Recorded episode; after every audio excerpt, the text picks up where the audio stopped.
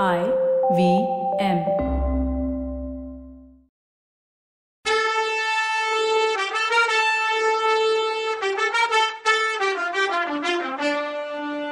வணக்கங்க. நான் கவிதா பேசுறேன். வெல்கம் டு கதை பாட்காஸ்ட் சிவகாமியின் சபதம். இது எபிசோட் நம்பர் பதினாலு. இந்த எபிசோடோட டைட்டில் புத்தர் சிலை விழுங்கிய மனிதர்கள்.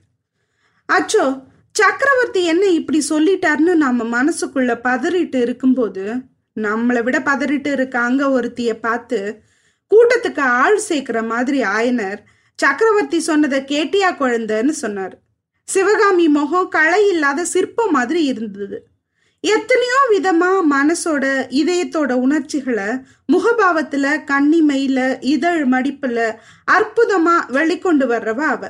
ஆனாலும் அந்த நேரம் தான் சொந்த மனநிலைமைய முகம் காட்டாத மாதிரி செய்யறதில்ல. அபூர்வ திறமைய காட்டினான்னு தான் சொல்லணும்.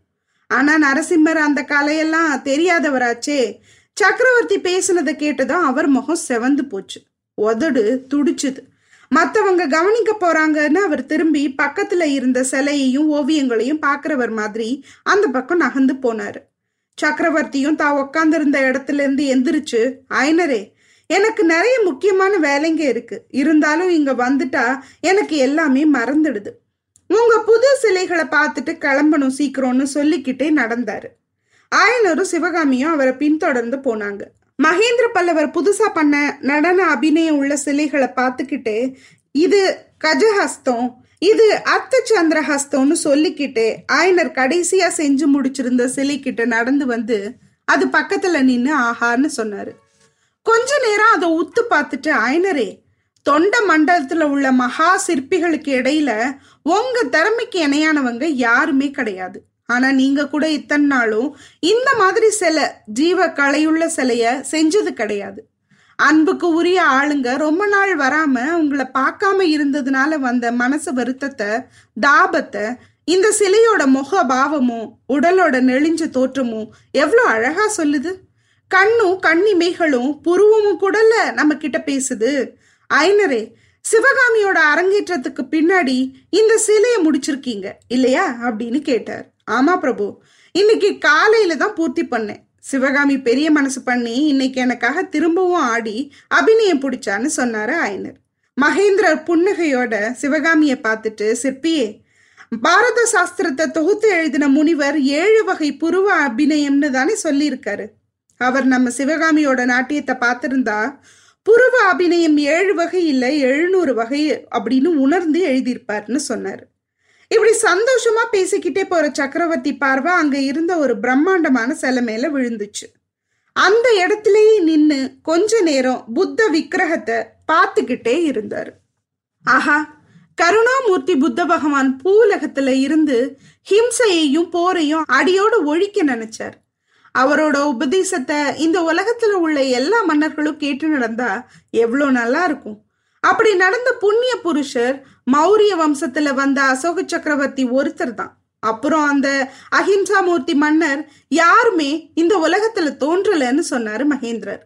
ஆயனர் அமைதியா இருந்தார். சக்கரவர்த்தி உடனே நல்லது ஆயனரே உங்களை ராஜாங்க விரோதியா பாவிச்சு நியாயமா தண்டிக்கணும்னு சொன்னப்போ ஆயனரோட முகத்துல பெரிய கலவரம் தெரிஞ்சது. சக்கரவர்த்தி அடுத்து சொன்ன வார்த்தைங்க அவரை கொஞ்சம் சாந்தப்படுத்துச்சு.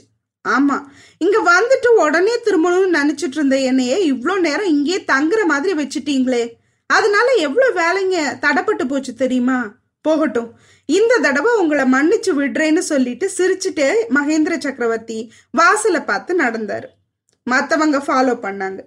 வீட்டு வாசப்படியை தாண்டினதும் சக்கரவர்த்தி திரும்பி பார்த்து ஐனரே சிற்ப திருக்கோயிலுக்கு திரும்ப எப்ப வருவேனோ தெரியாது. ஆனா ஒன்னு சொல்றேன். பூர்வீகமான இந்த பல்லவ நாட்டுக்கு அழிவு வந்தாலும் வரலான்னு சொன்னாரு. ஆயனர் கிட்டத்தட்ட அலறிட்டாரு. பிரபு ஒரு நாளும் இல்லை. அப்படி சொல்லாதீங்கன்னாரு. ஆயனரே இதை கேளுங்க. உலகத்துல இதுக்கு முன்னாடி எத்தனையோ சாம்ராஜ்யங்கள் இருந்திருக்கு. மறைஞ்சிருக்கு. ஹஸ்தினாபுரம் என்ன? பாடலிபுத்திரம் என்ன? உஜ்ஜயினி என்ன? இதெல்லாம் இப்ப இருந்த இடம் தெரியல. அது போல இந்த பல்லவ நாட்டுக்கும் ஒரு நாள் முடிவு வரலாம். ஆனா உங்க கலாச்சாரத்துக்கும் கலைக்கும் ஒரு காலத்திலயும் அழிவு கிடையாது. தெய்வ தமிழ் மொழியும் தமிழகமும் உள்ள வரைக்கும் உங்க சிற்ப சாம்ராஜ்யம் நிலைச்சு இருக்கும்னு சொன்னாரு மகேந்திரர். அப்போ ஆயனர் உணர்ச்சி வசப்பட்ட குரல்ல பிரபு என்ன மாதிரி ஆயிரம் சிற்பிங்க தோன்றுவாங்க மறைவாங்க? எங்களோட பேரும் மறைஞ்சிடும். ஆனா இந்த நாட்டுல சிற்ப ஓவிய கலைகள் உள்ள வரைக்கும் உங்க பேரும் குமார சக்கரவர்த்தி பேரும் சிரஞ்சீவியா நிலைச்சு நிக்க போகுதுன்னு சொன்னாரு. அந்த மகா சிற்பியோட வாக்கு எப்பேற்பட்ட வாக்கு? மாமல்லபுரத்தை ஒரு கனவு லோகமா மாத்தின தமிழ்நாட்டு சிற்பிகள் மகா சிற்பிகள் பேரெல்லாம் நிஜமாவே மறைஞ்சு போச்சு. ஆனா மகேந்திர பல்லவர் பேரு சரித்திரத்துல இருந்து மறையாம சிரஞ்சீவியா இருக்குல்ல? சக்கரவர்த்தியும் அவரோட பையனான குமார சக்கரவர்த்தியும் தங்களோட குதிரை மேல ஏறிக்கிட்டாங்க. மகேந்திரர் குதிரை மேல உட்காந்துக்கிட்டே ஆயனரை மறுபடியும் பார்த்து பாத்தீங்களா ரொம்ப முக்கியமான விஷயத்த மறந்துட்டேன். நான் வடக்க கிளம்புறதுக்கு முன்னால மாமல்லபுரத்துல நடக்க வேண்டிய வேலையை பத்தி யோசிச்சு முடிவெடுக்கணும். நாளைக்கு மத்தியானம் நீங்க துறைமுகத்துக்கு வரணும்னு சொன்னாரு. கண்டிப்பா பிரபு. வர்றேன்னு ஆயனர் சொன்னதும் குதிரைங்க கிளம்புனுச்சு. போற குதிரைகளை பார்த்துட்டு ஆயனரும் சிவகாமியும் வீட்டு வாசல்லே நின்னாங்க. மகேந்திர ராயனர் வீட்டு வாசலுக்கு வந்ததுல இருந்து அவர் குதிரை மேல ஏறி போற வரைக்கும் நடந்த பேச்சுல நரசிம்மரோ சிவகாமியோ வாயை திறந்து ஒரு வார்த்தையாவது பேசினாங்களான்னா அதுதான் இல்லை. ஆனா அதுக்காக அவங்களுக்குள்ள கஞ்சாடியில கூட பேசலன்னு நான் சத்தியம்லாம் பண்ண முடியாது. கடைசியா சிவகாமி கிட்ட சொல்லிட்டு கிளம்புறதுக்கும் அந்த கண்ணாலேயே பேசிட்டு கிளம்பினார் குமார சக்கரவர்த்தி. நரசிம்மர் குதிரை கொஞ்ச தூரம் போனதும் அவர் தலை மட்டும் திரும்பி சிவகாமி ஆசையா பார்த்துட்டு நிக்கிறத கவனிச்சாரு. உடனே தன்னோட வேலை கையில தூக்கி பிடிச்சு புன்னகைச்சாரு. அடுத்த நிமிஷம் முகத்தை திருப்பிக்கிட்டு குதிரையை தட்டி விட்டாரு. குமார சக்கரவர்த்தியோட சமிங்கிய சிவகாமி புரிஞ்சுக்கிட்டா. அவளோட கண்ணும் கண்ணிமைகளும் புருவமும் கலீர்னு சிரிச்சுது. குதிரைகள் காட்டுக்குள்ள மறையிற வரைக்கும் சிவகாமி இமை கொட்டாம பாத்துட்டு இருந்தா. குதிரைங்க மறைஞ்சு கொஞ்ச நேரத்துக்கு பின்னாடி தான் அவ வீட்டுக்குள்ள திரும்பி போனா. நரசிம்மர் வேலை தூக்கி பிடிச்சு சமிக்கை செஞ்சதை நினைச்சு உபக சந்தோஷமா இருந்தது சிவகாமிக்கு. ஆனா அப்போ அவளுக்கு இன்னொரு விஷயம் ஞாபகத்துக்கு வந்தது. இந்த வேலுக்கு சொந்தக்காரன் எங்க? நரசிம்மர் பல தடவை இந்த கேள்வியை கண்ணு மூலமாவே கேட்டதையும் தான் பதில் சொல்ல முடியாம முழிச்சதையும் நினைச்சப்போ அவளுக்கு சிரிப்பா வந்துச்சு. அவளுக்கு முன்னாடி வீட்டுக்குள்ள போன ஆயனர்கிட்ட அந்த பையன் எங்க போனான்னு கேட்கணும்னு போனவளுக்கு ஆயனர் புத்த சிலைக்கு பக்கத்துல போனதும் அந்த சிலைக்கு பின்னாடியிலேருந்து புத்த பிட்சுவும் அவரோட வந்த பையனும் வர்றதையும் கவனிச்சா. அப்போ அதை பார்த்து அவ தகைச்சு போயிட்டா. இவங்க ரெண்டு பேரும் மகேந்திர பல்லவர் வந்தப்போ என்ன ஆனாங்கன்னு நாம யோசிச்சுட்டு இருந்தா இவங்க எப்படி சிலைக்கு பின்னாடியே ஒளிச்சுக்கிட்டாங்களா வாங்க பார்க்கலாம். சிவகாமி நரசிம்மரை பார்க்க முடியாத கவலையோட கொஞ்ச நேரம் முன்னாடி மான்குட்டி ரதி அழைச்சுக்கிட்டு குளத்தை பார்த்து நடந்தாள்ல. புத்த பிட்சு தான் அருமை பொண்ணை பத்தி கொஞ்சம் விரசமா பேசினது ஆயனருக்கு பிடிக்கல. அதனால பிட்சு கிட்ட பேசுறத நிறுத்திட்டு பரஞ்சோதிய பார்த்து தம்பி உனக்கு என்னால செய்ய முடிஞ்ச உதவி ஏதாவது இருந்தா சொல்லுன்னாரு. நாவக்கரசர் மடத்துல சேர்ந்து படிக்கிற நோக்கத்தோட காஞ்சிக்கு வந்தேன். ஐயா சிற்பக்கலையை கத்துக்கிற ஆசையும் இருக்கு. உங்களை பார்த்த பின்னாடி நீங்க என்னை என்ன பண்ண சொல்றீங்களோ அதுபடி நடந்துக்கணும்னு மாமா எனக்கு சொல்லிதான் அனுப்புனாங்க.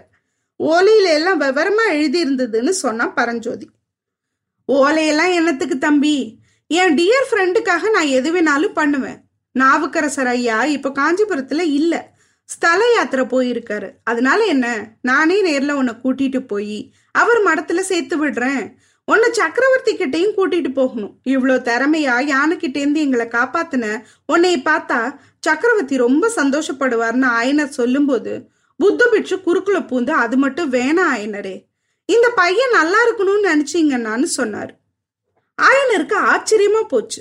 காஞ்சி சக்கரவர்த்தியோட காராகிரகத்திலேருந்து தப்பிச்சு வந்தவங்களுக்கு என்ன தண்டனைன்னு உங்களுக்கு தெரியாதான்னு கேட்டாரு பிட்சு உடனே ஆயனர் ஏன் தெரியாது? மரண தண்டனை தான். ஏன் கேக்குறீங்க? அப்படின்னு தான் தெரியலன்னு சொன்னாரு. இவன் சக்கரவர்த்தி கிட்ட போனா அந்த தண்டனை தான் கிடைக்கும்னு சொன்னாரு பிட்சு ஆடி போயிட்டாரு ஆயனர். சிவசிவா இதென்ன சொல்றீங்க? இவன் காராகிரகம் ஜெயில இருந்தானா? எதுக்கு எப்படின்னு அடுக்கடுக்கா கேள்வி கேட்டார். உங்களை காப்பாத்தின அன்னைக்கு ராத்திரி நகரத்துல திக்கு தசை தெரியாம அலைஞ்சிட்டு இருந்தான். இவனை ஒற்றன்னு சந்தேகப்பட்டு நகர காவலர்கள் சிறையில அடைச்சிட்டாங்க. அன்னைக்கு ராத்திரியே இவன் ஜெயில இருந்து தப்பிச்சிட்டான்னு பிட்சு சொன்னதும் என்னது என்னது? எப்படி தப்பிச்சான்னு கேட்டாரு ஆயனர்.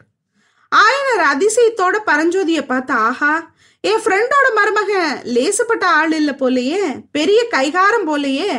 அதனால என்ன பரவாயில்ல அடிகளே. இவனை நானே சக்கரவர்த்திட்ட கூட்டிட்டு போய் இவனை மன்னிக்க சொல்லி கேட்டுக்கிறேன். இவன் எங்களை பெரிய விபத்துல இருந்து காப்பாத்தினவன்னு சொன்னா சக்கரவர்த்தி கண்டிப்பா மன்னிப்பார்னாரு அதுக்கு பிட்சு உங்களுக்காக மன்னிச்சிடுவார் நிஜம்தான். ஆனா இவன் உடனே போர்க்களம் போக வேண்டி வரும். பல்லவ நாட்டுல இப்போ பட தரட்டுறாங்க தெரியுமான்னு கேட்டாரு. அது கேட்ட ஆயனர் அமைதியே யோசிச்சாரு. அதை பார்த்த பிட்சு இவன் அம்மாவுக்கு இவன் ஒரே புள்ள. போர்க்களத்துல இவனுக்கு ஏதாவது நடந்துட்டா பாவம் இவங்க அம்மா உங்களை தான் சபிப்பாங்க. அது மட்டும் இல்ல தர்மசேனர் அக்கா மாதிரி இன்னொரு பொண்ணும் கண்ணியாவே தான் இருக்கணும்னாரு. புரியுதா? திருநாவுக்கரசர் அக்காவை சொல்றாரு. புனிதவதி கலிப்பகையார பத்தி பேசுறாரு. ஆயனருக்கு பக்குன்னு ஆயிடுச்சு. இந்த பிட்சு என் பொண்ணதான் சொல்றாரோ? இவர் சொல்றதுலயும் எதுவும் உண்மை இருக்குமோ? சிவகாமி மூணு நாளா பேசாம கொள்ளாம ஒரு மாதிரி அமைதியா இருந்தாளே அதுக்கு இதுதான் காரணமா இருக்குமோ? அப்படி இருந்தா நல்லது தானே சிவகாமியை எப்படியும் கல்யாணம் பண்ணி கொடுக்க தான் வேணும். அதுக்கு என் ஃப்ரெண்டோட மருமகனுக்கே கொடுத்து அவனை என்னோட சீடனாக்கிக்கிட்டா நல்லதில்ல. இதெல்லாம் ஆயனர் மனசுக்குள்ள கொஞ்சம் நொடிக்குள்ள ஓடுச்சு. ஒரு முடிவுக்கு வந்தவர் மாதிரி ஆயனர் பரஞ்சோதிய உத்து பார்த்தாரு. அதுக்குள்ள எமகாதகர் இந்த பிட்சு ஆயனர் மனச படிச்சவர் மாதிரி இல்ல ஆயனரே நீங்க நினைக்கிறது மாதிரி நடக்காது. பரஞ்சோதியோட மாமா பொண்ணு இவனுக்காக பிறந்து வளர்ந்து திருவெண்காட்டுல காத்துட்டு இருக்கான்னாரு இதை கேட்டதும் ஆயனர் புத்த பிட்சுவை பார்த்த பார்வையில என் மனசுல நான் நினைச்சது உனக்கு எப்படியா தெரிஞ்சதுன்ற மாதிரி இருந்தது. திரும்ப பரஞ்சோதிய பார்த்துட்டு அப்படியே தம்பி என் சிநேகிதர் பொண்ணதான் நீ கட்டிக்க போறியான்னு கேட்டார். பரஞ்சோதி வெக்கத்தோட ஆமாங்கன்னா புத்த பிட்சு நாவுக்கரசர் மடத்துல இப்ப இவனை சேர்க்கறதும் நல்லதில்ல. காஞ்சி கோட்டையை முற்றுகைக்கு ரெடி பண்ணிட்டு இருக்காங்க. நாவுக்கரசர் இப்பெல்லாம் மடத்துக்கு திரும்பி வரமாட்டாரு. அவர் சோழ நாட்டுக்கு ஸ்தல யாத்திரை போகும்படியா சக்கரவர்த்திய சொல்லி அனுப்பிட்டாரான்னு சொல்லும் போதே அடிகளே உங்களுக்கு எப்படி இவ்வளோ விஷயம் தெரிஞ்சிருக்கு? எனக்கு ஒண்ணுமே தெரியலையேன்னு ஆச்சரியமா சொன்னாரு ஆயனர். அதுக்கு பிட்சு நீங்கள் இந்த காட்டுக்குள்ள வந்து உட்காந்துருக்கீங்க அதனால தெரியல.